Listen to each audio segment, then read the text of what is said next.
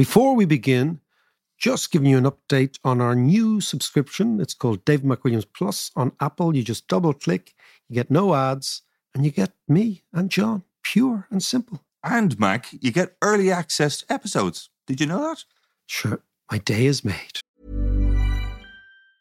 Quality sleep is essential. That's why the Sleep Number Smart Bed is designed for your ever-evolving sleep needs. Need a bed that's firmer or softer on either side? Helps you sleep at a comfortable temperature? Sleep Number Smart Beds let you individualize your comfort, so you sleep better together. J D. Power ranks Sleep Number number one in customer satisfaction with mattresses purchased in-store. And now, save fifty percent on the Sleep Number Limited Edition smart bed for a limited time. For J D. Power twenty twenty-three award information, visit j d power dot com slash awards. Only at a Sleep Number store or sleep number dot com. I'm Sandra, and I'm just the professional your small business was looking for. But you didn't hire me, because you didn't use LinkedIn Jobs. LinkedIn has professionals you can't find anywhere else, including those who aren't actively looking for a new job, but might be open to the perfect role, like me.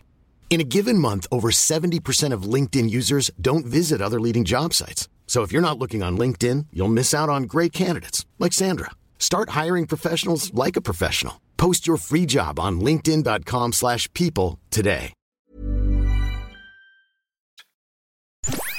To understand the economy, you have to understand human nature. This podcast is powered by ACAST. How are you doing there? It is podcast time, but it is also, it is also Bloomsday, the sixteenth of June. So it is. twenty twenty-two, one hundred years since the publication of Ulysses. It's also the day of the Dalkey Book Festival. We are opening this afternoon with, believe it or not, a podcast with John and I. Jesus, we're just doing it all the time. And we will be around Dalkey all weekend. We hope you can join us. This afternoon, we're going to be talking to a wonderfully eclectic woman called Lea Epi. Lea Epi was born in the last Stalinist state in Europe, Albania, and her biography, her autobiography, Freedom, is a fantastic, fantastic read. Really, really perplexing, actually, and lots and lots of darkness as well as light and shade in the whole thing. But anyway, I am now looking at John, who in all around here in Dun Laoghaire, there are people walking around in Joycean costumes this morning. They are Edwardian costumes. They are looking, you know, like, like people in nineteen oh four. They've little sort of bowler hats and things. John has done something which is actually very Joycean, which is to go Indeed against the grain. Indeed. And he is wearing what looks like a Dubs G A A. But it's not. It looks like a Dubs G A A jersey. What yeah. is it? It's not It's not Dubs. It's um, my, my daughter who plays senior camogie for which Dublin. Which is very, very impressive. Which is really good. And, and actually, shout out to Adrian O'Sullivan, who is the, the coach. He's doing a brilliant job with them. But anyway, okay. my Aiden, daughter... don't worry, the check's in the post. If you don't play her up front next Sunday... Go on. You, you know the way she gets. Yeah, she, you, you'll be you'll be killed, as my mother would say. Uh, no, but she got me this, Izzy got me this jersey, which is Longford Slashers. Oh, the G A club in Longford. Which my dad... was a founder member of. Oh, that's way really back cool. When. That is really cool. Well, if so you don't know... So I thought know, I was really touched by that. Yeah, actually. no, it's, it's really great. great. If you don't know Longford Slashers, it does look like a Dubs G A A jersey. It's the yeah. same, it's the same blue and blue. It looks... Actually, it's interesting.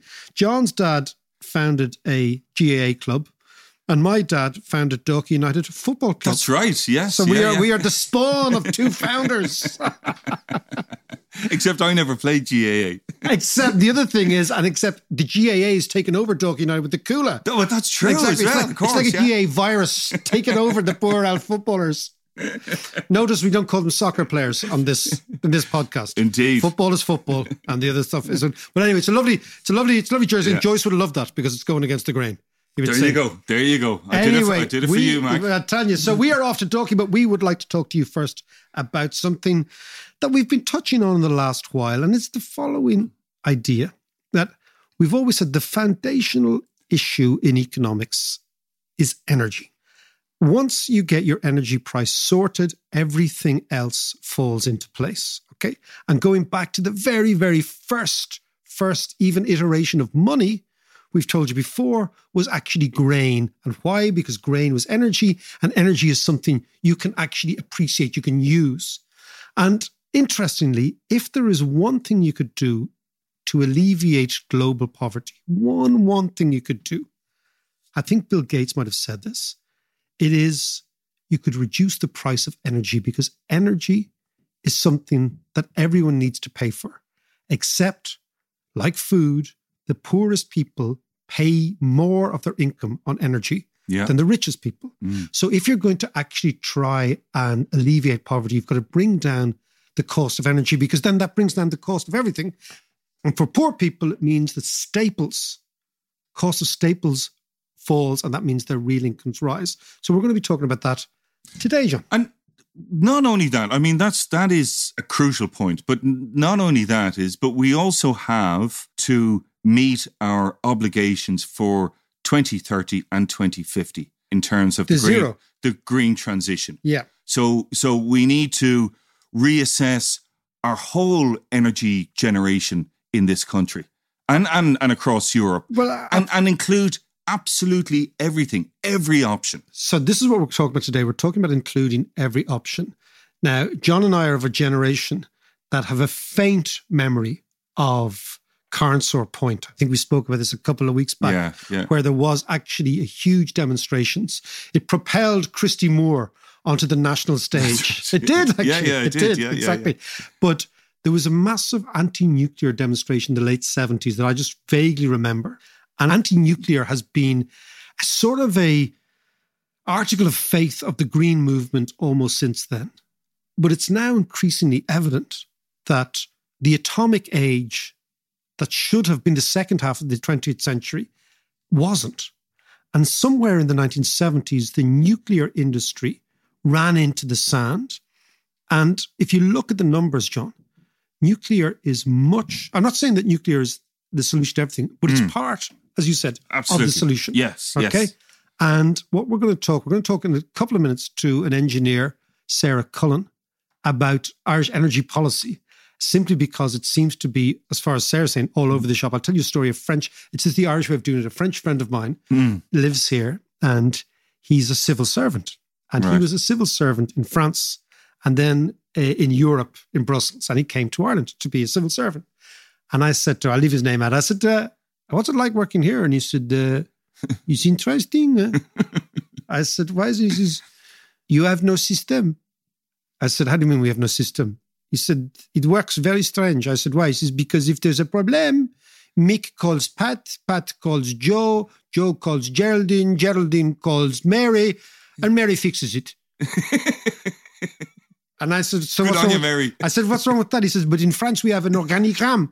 Everybody knows. So basically he's saying in France, they have a system, yeah. a really worked out system that everybody knows who's responsible, where the yeah. buck stops, and how the civil service all links with each other, right? Yeah. He said in Ireland, basically you've got a problem. You go to the senior boss. He, he he calls somebody. Your man talks to somebody else. He calls somebody else. Yeah. All mates, mates, mates. Yeah. It's done. And you're waiting for the phone to ring to, yeah. get, to get the answer. to get the answer. He said, he said it works. It's eventually done. Yeah. He says there's no system. Yeah. So yeah, so that's the, the French view of how Ireland works. So I tell you what we do. I know, I know, I know it's, it is, but you know, it's, it, it it is like that. Yeah, I could, I could well imagine. It is like that. It's like ad hoc. It's the Irish would say it's organically evolved. Yeah. Okay. But there's no system. So let's go and talk to Sarah Cullen about our, our energy system, where we get it from, what we burn, what we don't burn, how we get our energy, and more to the More to the point is how we plan to get to that net zero. Sarah, how are you? Good to I'm see good, you. Thanks. Listen, Sarah, come here. Let's get straight into it. What is eighteen for zero? eighteen for zero is a group that I co-founded in twenty nineteen. After the government came out with the Climate Action Plan, so you might remember they said we're going to reach seventy percent variable renewables by twenty thirty. And, you know, it, it was broader than just the energy sector, but I'm an energy systems engineer myself, and a few other energy sector people looked at this and went, these plans don't really make any sense. And they've claimed that they're going to get to net zero by twenty fifty. But with the range of technologies permitted in Ireland, that's not actually really technically possible. And if it was, it is in no way economically possible. So clearly we need to look into more options. And the government was already looking into carbon capture and storage. So we said, look, we're going to make the case that we should look into nuclear power. you know, we're all volunteers. We have no vested interest. We did a report, put out lots of information on it. And yeah, we're, we're just trying to improve the kind of scientific basis of Irish energy policy and get a more comprehensive model done and have an Irish energy strategy that's based on a model and also assessments of every different technology. So we can understand things like supply chain risk, workforce issues, the infrastructure we'll need to develop all these different technologies. So we can have the cheapest, cleanest, most reliable electricity possible. And currently the government isn't planning on doing a model like that or assessments like that. And they've never done assessments like that. So that's what we're advocating for. That always kind of terrifies the economist in me. First is because economics is not a science, so our models are useless, right? Okay, so we can put that aside.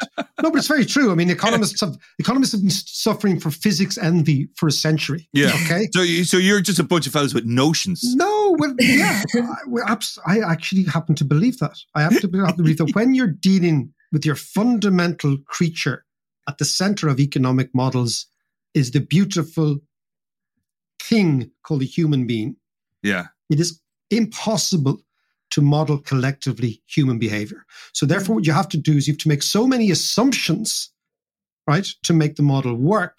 Yeah. But not only is the model not consistent with reality, which should be its objective, it's actually inconsistent with reality. Yeah. It actually tells yeah. you yeah. the opposite story. But these guys, the scientists and the engineers, have iron laws. They exactly. have things that are immutable, exactly. that actually can be modeled. So explain to me, Sarah, and I really want to understand this. You're telling me that Irish energy policy, and I know we're going to open a Pandora's box here, but let's open it nonetheless, okay? That Irish energy policy is not based on any consistent start to finish scientific engineering model. Yeah, that's correct. So we've seen the first kind of one of these coming out. The Climate Council in November came up with these updated carbon budgets up to twenty thirty, and we start, we've seen kind of roadmap of development of the energy sector come out up to twenty thirty, which is fantastic. We haven't seen anything like that before, really. And it is long overdue. And it's good because it gives certainty to developers what they can do. So in Ireland, like, you know, the way that our energy policy is unfolded has been whatever's politically advantageous and then putting out fires caused by the politically advantageous thing. So Eamon Ryan shutting down peat plants early to, or like two years ago. And then last year having low wind and having to turn them back on. And, okay. you know, you know, but like this is the type of energy system that comes from no planning. So the way to remedy that is to do a really comprehensive model of all of our energy technology options for a range of scenarios up to twenty fifty. And then combining that with assessments showing, you know, the limitations of deployment and stuff like that, then we can choose what's called a roadmap to net zero by twenty fifty. So in the last climate action plan, the government tasked EirGrid with coming up with one of these, which sounds fantastic, except it, their methodology is completely opaque. I don't know what they're doing. And I I follow and, up and on you're, it. And you're, a, you're, you're an energy engineer. You, you I don't know where they're getting, things. like, so we know the model type that they're using, but we don't know where they're getting any of their data from. And the government usually gets their data from renewables industry associations. And I have no fault with those associations. They do great work, but those should not be the basis for our energy strategy. We should be using internationally accepted numbers from like the U N or the I P C C. We shouldn't be taking marketing material and basing our energy policy on them. They're always inherently going to be optimistic because they're representing a corporate Absol- interest. Absolutely, absolutely. And it's a, so, it's a bit like setting alcohol policy based on, you know, the interest of Guinness or Smirnoff or something. You're saying, oh, really? That's really yeah. fantastic. Yeah. And it's like, you know, I have absolutely no issue with those associations and I've worked in solar as well, and it's like, they're great, but it, it shouldn't be the basis. And then, so EirGrid's model, also, there's no accompanying assessments. So what we've seen with the refit scheme, you know, for um, retrofitting the houses, there were these great plans put in place.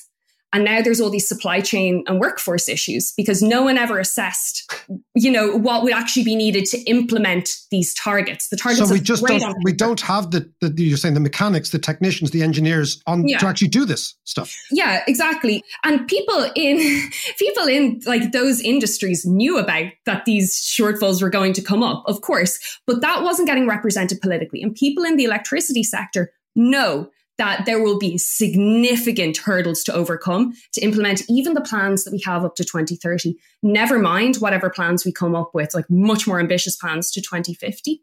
We already know, and we're seeing the effects of that now. So one big infrastructure issue that always gets overlooked politically is the transmission network. So you physically need a line to connect every power plant you have and every solar farm to the grid and get it to people's houses. And there have been no major transmission infrastructure projects completed since two thousand five. No way. There, there have been plenty. two thousand five? So the Irish Academy of Engineering came out with a really good report on this last year. And they just listed like loads of projects that, like, you know, were given the go-ahead in the nineties. Why not? Why or were given... not? Because um, there's lots of issues with our planning system, and they just go into the courts for years and get lost. So now we right. have a transmission system that is not able to keep up with the rate of development that we have of electricity generation. So in the renewable, the R E S auction results that came out yesterday, which give a guaranteed price to renewables companies, so like wind and solar, for fifteen years. Okay. Which is important because they need that price to be able to go construct their plant to make their business plan. We saw that nearly all the onshore wind that applied was given a price, which yep. is unusual because that shows you that pretty much no wind applied, four hundred megawatts of wind, that's nothing compared to what we're going to need because there's so much uncertainty about whether or not they'll be able to connect to the grid and about, you know, what will they be able to reliably export electricity? Um, the grid connection charges and the network charges. So the cost associated, you know, when, when you are connected to the grid, you have to pay this kind of maintenance fee, sure. the network charge. Those are rising dramatically Why? in a kind of opaque way because Why? we know, we know that our transmission network and our transmission system isn't up to scratch and will need massive investment. And it's really unclear how that's going to work. So to kind of hedge that uncertainty, they're putting massive charges on anyone connecting. And what that means is renewables developers don't want to connect to the grid. They're waiting for the next few rounds of auctions. Yeah, the to see whether they can get better prices. The average cost of electricity granted in the R E S auctions yesterday was ninety-seven euro per megawatt hour. And just to give like a sense, um, in Spain in October, they had the same kind of auctions. The average price was thirty-two euro.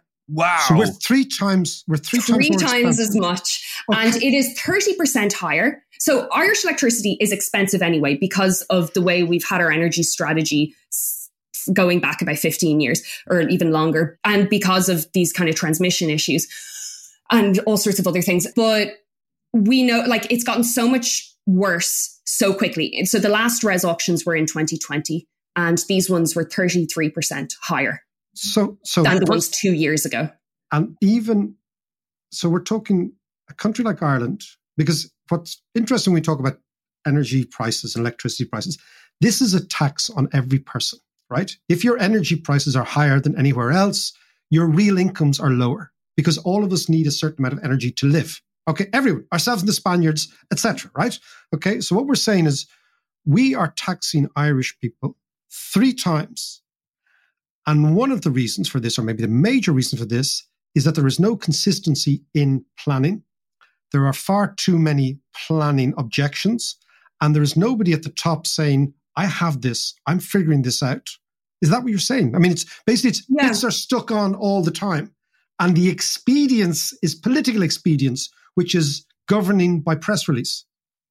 It's actually a little bit worse than just putting a tax on every person because the residential electricity prices are protected by the government. So we get like, you know, kind of money off and like, you know, um, tax exemptions. Businesses don't. So the average fixed rate for a business consumer in Ireland has risen one hundred thirty percent in the last twelve months. You're not serious. So that, and electricity is a major overhead for companies. So say, say you're a pharmaceutical company in Ireland, your electricity bill could be half a million euro every few months. Like, you know, and then so doubling that, one hundred thirty percent. Or, you know, you have a shop and your electricity bill is two grand, you know, your regular, and then it goes up to four grand. That's someone's salary. Like that's, that's a lot of sweets you have to sell. Can, can I, can, can I come back? Okay. You know, we have a Green Party Minister for Energy, right? The Green Party were in power two thousand eight to two thousand ten. They're in power again. Irish politics has become greener. It has become much more, whether a Green Party are in or not, Explain to me what is happening deep in the bowels and the entrails of the system to allow such dysfunctionality to emerge, and then contrast this with best practice. Maybe it's Spain, maybe it's Britain, maybe it's Denmark. I don't, I don't know where it is, but explain that to me. It's easier to explain best practice, so I'll go with that first. But okay. um, so, I mean, what we see in other countries is when they are planning out their energy system. And so that has implications for the pricing that they set for things, for how they're going to develop their transmission, even for like the kind of um, city planning and stuff, like for any kind of big infrastructure planning. Really, energy infrastructure is at the core of that. So what other countries will do is they'll take this top-down approach and they will say, what are all of our options? What information do we have on those? Let's fully understand those. Let's run a model and see a range of scenarios. You know, models aren't one hundred percent yeah. accurate, even the engineering ones. Uh, especially, but they do, they do give you a proxy of reality, and you have to base it on something. They do. And they're, you know, they are very useful, and they give you a much better indication of what the price will be than just looking at the cost of providing a technology. If just the cost of providing a technology was an accurate reflection of the cost of electricity, then the cost of renewables wouldn't have increased in the last R E S scheme. It wouldn't have gone up by thirty percent. It would have dropped because the cost of manufacturing solar panels has dropped, and the cost of manufacturing wind turbines has dropped. Dramatically. So yeah, and like that's what we always hear. We always hear, you know, renewables are getting cheaper and cheaper, but that is not an accurate reflection of the cost of electricity. So what other countries will do is, to get a more accurate reflection of what the cost of electricity might be, is they run these models. And then from them, they can see the trade-offs between like which system has the most carbon emissions and which one's the cheapest and which is the most secure, which is the most reliable. And then like other environmental issues like footprint and biodiversity issues. You can take all of those into account and then balance them out and find a system that you're happy with. And then you kind of then facilitate the growth of that system, and it can deviate. So far, so logical. Okay. Yeah. And so what Ireland has done, it's a little bit difficult to describe because it's basically just been, as things have come up, they've tried to address them. So in twenty nineteen, after the government declared a climate emergency, they went, right, we have to we have to address this. So let's get to seventy percent, this nice round number, not, not coming out of any science. Let's get to seventy percent variable renewables by twenty thirty. And then two years later, when, or three years later, when um, it was politically advantageous, they said, let's get to eighty percent. Let's just do it. Let's just go another one. So a few months ago, and like EirGrid, so EirGrid are the people who operate our transmission system, our transmission network, and they do a great job given the constraints that they have. EirGrid were tasked, so they were in the middle of writing this report called Shaping Our Electricity Future, and that was to do with planning out the electricity system. And this report was based on the seventy percent number. And it takes, you know, these things don't get come together in a few weeks. And yeah. then a few weeks before this came out, the eighty percent was dropped. The eighty percent. So now all that research is redundant. Oh, God. And, God, love but us. like, it's, it's just, there's no kind of harmony between how any of the policy gets made and any of the systems that are in place to inform it. There's no kind of feed in because the policy, the energy policy doesn't care about those. They don't they don't care about the information underpinning it. And that's that's absolutely wrong. And I mean, it's easy to change. There's such a simple solution. It's just do Which a model and do assessments. Do models and do assessments. I feel, I feel like this is judge. uncontroversial. Most people I speak to about this assume it's been done. So I talk about legalizing nuclear power, and lots of people will say, well, didn't the government already look into that and decide not to go with it? And I'm like, in the seventies, they decided to build coal because it seemed cheaper. We have done no research on it since. So there are two more recent like legislative bans on nuclear power. So you can't get planning permission for a nuclear power plant, and you can't connect one to the grid if you somehow manage to build one. Those are the bans. I mean, they'd be easy enough to get rid, like they're just single lines of legislation with buried within bigger acts. But there was no research to support that. Eamon Ryan recently in the Seanad was addressing a motion that had been put forward by some senators. And the entire motion was about energy security. And one of the pieces in it was saying we should look into nuclear power. And the amendment to that motion that Eamon Ryan made was nuclear-powered electricity generation plants are prohibited in Ireland. The government has no plans to revisit the prohibition on or explore the development of nuclear-powered electricity generation in Ireland. And that amendment passed. So the government made a commitment to not look into nuclear power.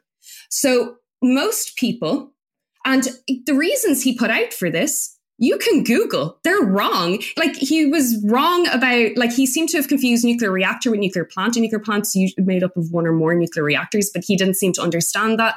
He was saying that nuclear is more expensive than other forms of electricity generation, which if you look at it in simple kind of terms of like construction divided by how much power it can output, that's actually, it's not clear that that's right. But if you look at it in terms of system costs, countries with nuclear have lower cost of electricity than Ireland.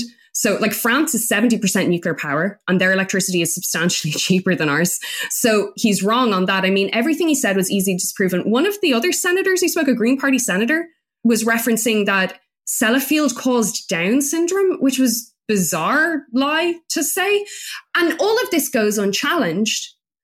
And most people assume that when we have an energy policy in Ireland, there's some reason behind it. There's some rationale, but it's not.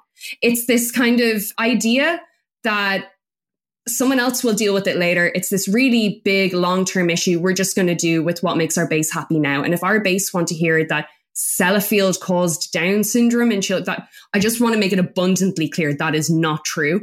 But if they think that that's politically advantageous, that's what they'll say, and they won't get challenged and their motion will pass and they'll celebrate not looking in to how we can make our electricity cheaper and cleaner. Just to conclude this, I... I from an engineering perspective, right? So from an economic perspective, as the economy grows, you require more energy. That's yep. the bottom line. So the demand for energy in Ireland is going to increase exponentially as the economy continues to grow, as the population grows, all that sort of stuff, right? You have this, what has been described as a ramshackle system of so many conflicting initiatives, all driven by short-term political considerations. And when I say political, I mean electoral considerations. You're appealing to the lowest common denominator to try and galvanize the base, to try and get you elected. Mm. At every stage, you have less and less long-term thinking. What time? What, what stage does the actual grid system begin to stop working? We're starting to see that now. I mean, we're starting to get into that. And that's why we start seeing developers who don't want to develop. I mean, the government... shamefully, we're still building fossil fuel plants because there were no plans to stop building them. So we're building new gas plants, two gigawatts. That's a lot of gas plants in the next like two years. But we might not be because developers don't want to build that because there's so much uncertainty around it. Renewables developers don't want to build more onshore wind because there's so much uncertainty around it. Mark Foley, the C E O of EirGrid, who is an enormously difficult job at the moment, was speaking at the Wind Energy Ireland conference in April. So the report that they did, the Shaping Our Electricity Future one, that only took into account the seventy percent goal, they put strong limits on how much onshore wind can be connected. So the government had pledged, oh, four gigawatts more of onshore wind up to twenty thirty. And their report said, after one gigawatt, we can't incorporate anymore. And that isn't taking into account the more ambitious renewables targets. So we are already seeing that our grid is not able to keep up with the promises that Eamon Ryan is making. And Mark Foley, when he was speaking at the conference, said, we have to end the developer-led approach to energy system development. And like, you know, this kind of ad hoc energy planning. For something as critical as our electricity system, something that really underpins our economy and our quality of life, we can't afford to just leave it up to kind of corporate interest groups and political kind of whims. We need an actual structure to it. And it's beyond frustrating that there's nobody in government currently calling for this. I've been doing eighteen for zero for two and a half years at this point. We published a report on nuclear energy development in Ireland. So it was one, we started on the track of doing one of the assessments that we say the government should do. And we weren't doing that to tell the government what to do. We were showing, this is how you could do it. You need your own scientific numbers. Don't take our word for it. Don't take any industry's word for it. Go use scientific numbers. And Eamon Ryan still hasn't met with us. The only responses we've ever gotten from his office is saying that they are not going to look into nuclear power. That is indicative of a system that doesn't want to change. That is indicative of someone who does not care about the reality of what he's doing, about any fact underneath it, doesn't care about that Irish electricity is more expensive than the rest of Europe. And it doesn't seem like that's going to get any better anytime soon. When other countries like the U K are doing studies and coming out, like last November, I think they came out with their plan to reach net zero carbon emissions in their electricity system by twenty thirty-five. Why can't Ireland do something like that? You know, other countries, when they see that they've gotten something wrong, they go back on that. The Netherlands had decided before politically that they would try to phase out nuclear power plants. And then recently, K P M G did a study for them and uh, some other university there did a study, and the government looked at them and went, actually, we need to build some more. What we need to do is understand that we need to service Irish people and Irish needs first and political parties afterwards. And I feel like people would respect that a lot more. We just need more communication on that, because people don't really seem to understand that this is the system, that the emperor doesn't have any clothes on. It's the Wizard of Oz, John. You absolutely. Back and there's nothing. Man, I really feel your frustration, Sarah. I really do. And I'm right up there with you. Sarah, listen, as John was saying, I can really hear your frustration. But the thing about it is that the more we ventilate these ideas, the more people listen and the more they land. So thank you so much for coming on. It's been an absolute pleasure. And you Brilliant don't sound stuff. like someone with COVID. Thank you. I had a lot of strepsils before this. Listen, Sarah, take care. Thank you. Hey, it's Danny Pellegrino from Everything Iconic. Ready to upgrade your style game without blowing your budget? Check out Quince. They've got all the good stuff, shirts and polos, activewear, and fine leather goods, all at fifty to eighty percent less than other high-end brands. And the best part? They're all about safe, ethical, and responsible manufacturing. Get that luxury vibe without the luxury price tag. Hit up quince.com slash upgrade for free shipping and three sixty-five day returns on your next order. That's quince.com slash upgrade. I'm Sandra, and I'm just the professional your small business was looking for. But you didn't hire me because you didn't use LinkedIn Jobs. LinkedIn has professionals you can't find anywhere else, including those who aren't actively looking for a new job, but might be open to the perfect role. Like me. In a given month, over seventy percent of LinkedIn users don't visit other leading job sites. So if you're not looking on LinkedIn, you'll miss out on great candidates like Sandra. Start hiring professionals like a professional. Post your free job on linkedin.com slash people today. Everyone knows therapy is great for solving problems, but getting therapy has its own problems too, like finding the right therapist, fitting into their schedule, and of course, the cost. Well, BetterHelp can solve those problems. It's totally online and built around your schedule. It's surprisingly affordable too. Connect with a credentialed therapist by phone, video, or online chat, all from the comfort of your home. Visit better help dot com to learn more and save ten percent on your first month. That's BetterHelp, H E L P. And Sarah there will be at the Dalkey Book Festival tomorrow discussing exactly this issue with Eric Lonergan, Corrine Sawyer, and Mark Blythe, Friday afternoon in Dalkey. So, Mark, Sarah's, you know, her frustration was boiling over and you could really feel it. And I feel that as well. And it just seems to me that there's, not only is there a lack of joined up thinking, but the narrative that's out there is not only out of date, but it seems to be really wrong. Well, it seems to be I mean, well, you know, my, my I'm a fan of nuclear yeah. since our pension is full of uranium stocks, yeah. which are still languishing. But I can tell you, it's all coming back. It's all coming back. I was ahead. Keep on of, believing. I was ahead of the game. No, I mean, I think the elimination of the possibility of using nuclear power is a big, big mistake. Huge mistake. Big, big mistake. Nuclear power is the cheapest. Once you've got up and running, yeah. the cheapest by far, the cleanest by far, the most abundant by far, yeah. and more importantly, it's the only way we're going to get to net zero.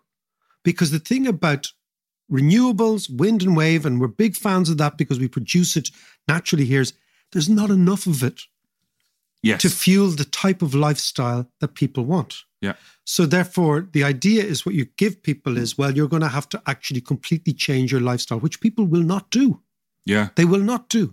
So the question then is, what else do you use? I'm going to give you a little example Go on. of nuclear. Go on, okay. Yeah, yeah. It's a book I'm reading called Where is My Flying Car? by a guy called J. Stores Hall. And right. the question is, the idea is, right? Where's me Vespa? Where's me Vespa? Where's me flying? It's, out, it's outside there. It's outside there. Fueled for thirteen euros to fill it up. Anyway, but the idea here, this is a book given to me by John Collison, yeah. who we're going to be talking to in a week's time, okay? And the idea is basically that in the nineteen fifties and sixties, mm. the idea of a flying car was regarded as a completely logical thing, given where we had come from, from the nineteen tens to the nineteen fifties. Yeah. Okay, in terms of nuclear power, in terms of transport, in terms of technology, all this huge innovation, right? Yeah, was, the future was the bright future was, and shiny. And, and it was nuclear. Yes. It was nuclear, yeah. right? So, and then something happened. And lots of things we can talk about, but I'm just going to give you, I'm going to read from this, right? It's about the difference between nuclear and jet and fuel.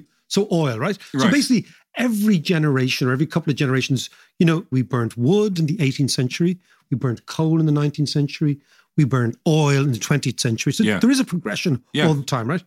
But it, it's this is a fantastic, and I say, just consider, this is an American guy, right? Consider you're boarding a seven forty-seven for a vacation in Australia. The ground crew will be filling the tanks of the seven forty-seven with fifty-seven thousand two hundred eighty-five gallons of jet fuel. Jesus. If you, like the average American, use five hundred gallons of gas in your car per year, that's enough, this one flight, to fuel you for one hundred fourteen years. Okay. Right? Jesus. The amount okay, of jet God. fuel weighs one hundred ninety-four point six tons. Now, the plane yeah. has to carry Yes, yeah, this, yeah, yeah. okay? And then, of course, it burns the whole thing off, mm. okay? So, the seven forty-seven has to take off and climb into altitude with all this yeah. weight. In other words, if it didn't carry the fuel, the plane would carry nearly two hundred tons more of passengers or cargo. So you can call that about one hundred, this is American people, because yeah. they're a bit rotund. That's one thousand nine hundred forty-six Americans. It's about three thousand it's about three thousand normal people, okay? Okay. Right, compared to the typical five hundred passengers of a seven forty-seven, okay? Yeah. Now, the, that is the, like, the energy produced by burning that much jet oil comes to seven point five terajoules, okay? That's the okay. energy, right? This is getting all very okay, but this, sciencey, this, yeah, but yeah. go on, go on, go on, go on. The same amount of energy could be had by nuclear fission, okay? So you got the fusion and fission, right? Yeah. Of ninety-four point three grams or three point three ounces or a third of a cubic inch of uranium, right? So just think of it like, as I write, the price of it's jet amazing. fuel is about six dollars a gallon, okay?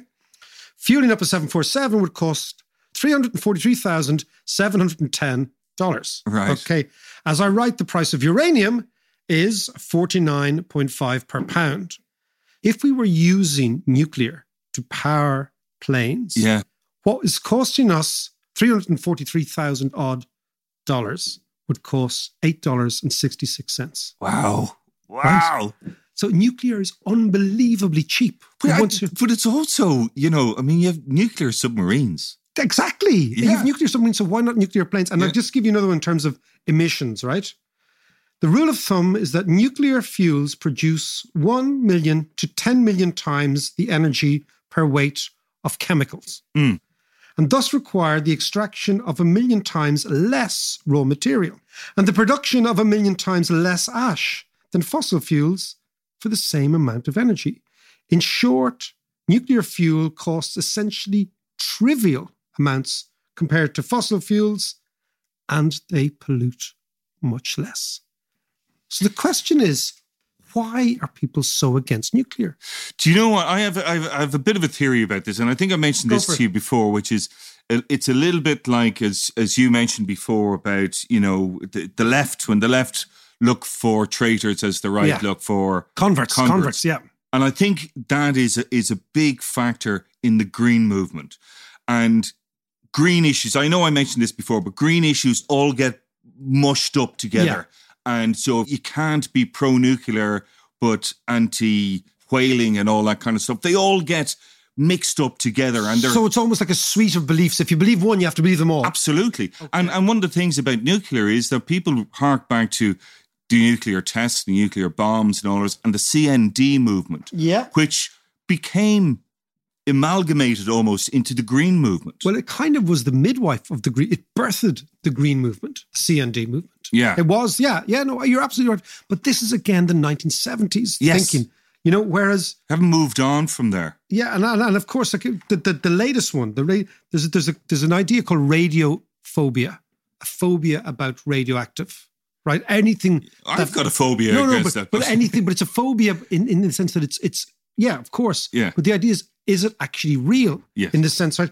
And again, we're talking about the Fukushima earthquake, right? Yeah. So as a result of the earthquake and the tsunami, about sixteen thousand people died. Most of these people drowned. six thousand were injured and two thousand five hundred went missing. A quarter of a million people were made homeless. So it's a, a huge catastrophe, yeah, right? Yeah, yeah, yeah, absolutely. one hundred twenty-seven thousand buildings were damaged, were destroyed, right? And another seven hundred odd thousand were partially damaged, right? So this is a disaster of epic, epic proportions. But all we heard was about nuclear reactors. How much danger did the small release of nuclear add to the overall cataclysm, right? Zero. Nobody was killed by radiation exposure. And ten years after the event, the United Nations Scientific Committee on the Effect of Atomic Radiation released a summary, and the summary said, no, not little, no adverse health effects amongst Fukushima residents has been documented that could be directly attributed to radiation exposure, and noted that any further delays effective are unlikely to be discernible. And yet... Germany right, okay. turned off its nuclear power mm. as a result of the hysteria that came from that tsunami. Yeah. And then, of course, Germany ends up in the back pocket of Vladimir Putin. So there is something phenomenally interesting going on. I think you're right. I think it's C N D, mm. it's the green movement, it's people just deciding that nuclear is bad. Yeah. And all the while, and we'll conclude here, we are narrowing down the options to allow us to achieve net zero, yeah. not just by twenty thirty, but definitely by twenty fifty. Yeah. So all the while, one of the most obvious ways to provide energy for the earth is being dismissed. And what are we doing? We're burning fossil fuels. Now, while I have you, it's the summer, you've got a choice. You can sit in your Swiss, hang out, do nothing, have a few pints, take it handy, or you can use the summer to learn economics with me on Patreon. We have two courses, the courses that I give in Trinity, macroeconomic courses, cycles, booms, busts, history, the history of money, all sorts of good stuff, right? We've got the notes, we've got the reading list, we've got everything. We'll take you through it. A very fine way. If you're going out for a stroll, just put the headphones in and listen and learn economics with me. That's economics with me, patreon.com forward slash David McWilliams.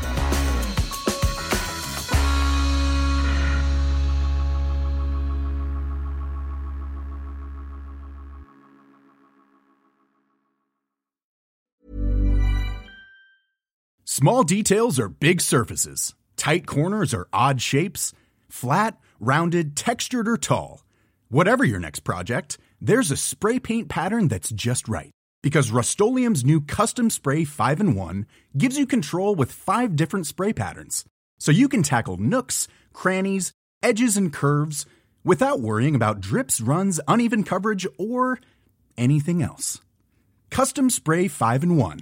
Only from Rust-Oleum. When you make decisions for your company, you look for the no-brainers. If you have a lot of mailing to do, Stamps dot com is the ultimate no-brainer. Use the Stamps dot com mobile app to mail everything you need to keep your business running with up to eighty-nine percent off U S P S and U P S. Make the same no-brainer decision as over one million other businesses with Stamps dot com. Use code PROGRAM for a special offer. That's Stamps dot com, code PROGRAM.